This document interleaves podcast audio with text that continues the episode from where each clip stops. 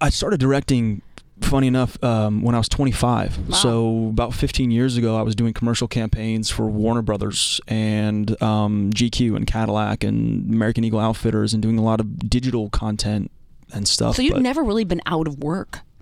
No, I've been out of work. Oh, I've absolutely been out of work. And there have been moments in my 21 years in front of the camera that I was like, I'm done with this.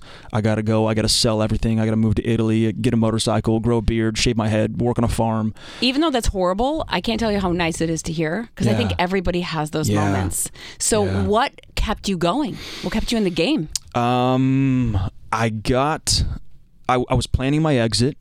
I was literally planning my exit. And funny if this this was on the heels of Heroes, this TV show that I did 10 years ago. Which was excellent. Thank you. And I couldn't get a job. I couldn't get arrested. And I was really frustrated. And the roadblocks I was running up against, it was just, it was too much.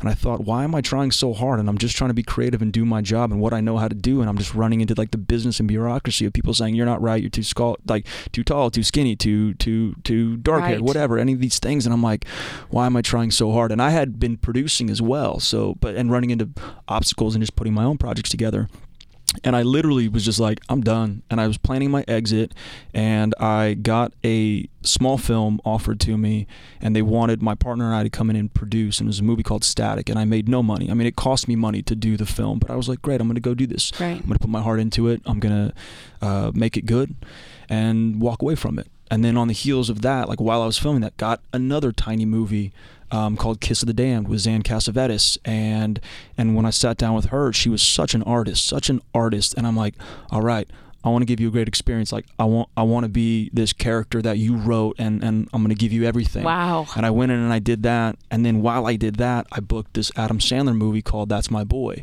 And it just kind of Kept like like like the, the stone started rolling down the hill, turning into a bigger boulder, and it just and it hasn't stopped. So basically, the message for people: don't give up. I'll never give up. No, no, no, no. I mean, and, and that's always the thing that I notice about people is they'll they'll let you know their heartbreak turn into defeat as opposed to no, no, no.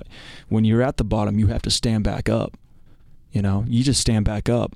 You're gonna get knocked down. It's it's kind of like the Rocky Balboa speech. Not It about how totally hard you is. hit. It's It about is. how hard you can get hit and keep moving forward.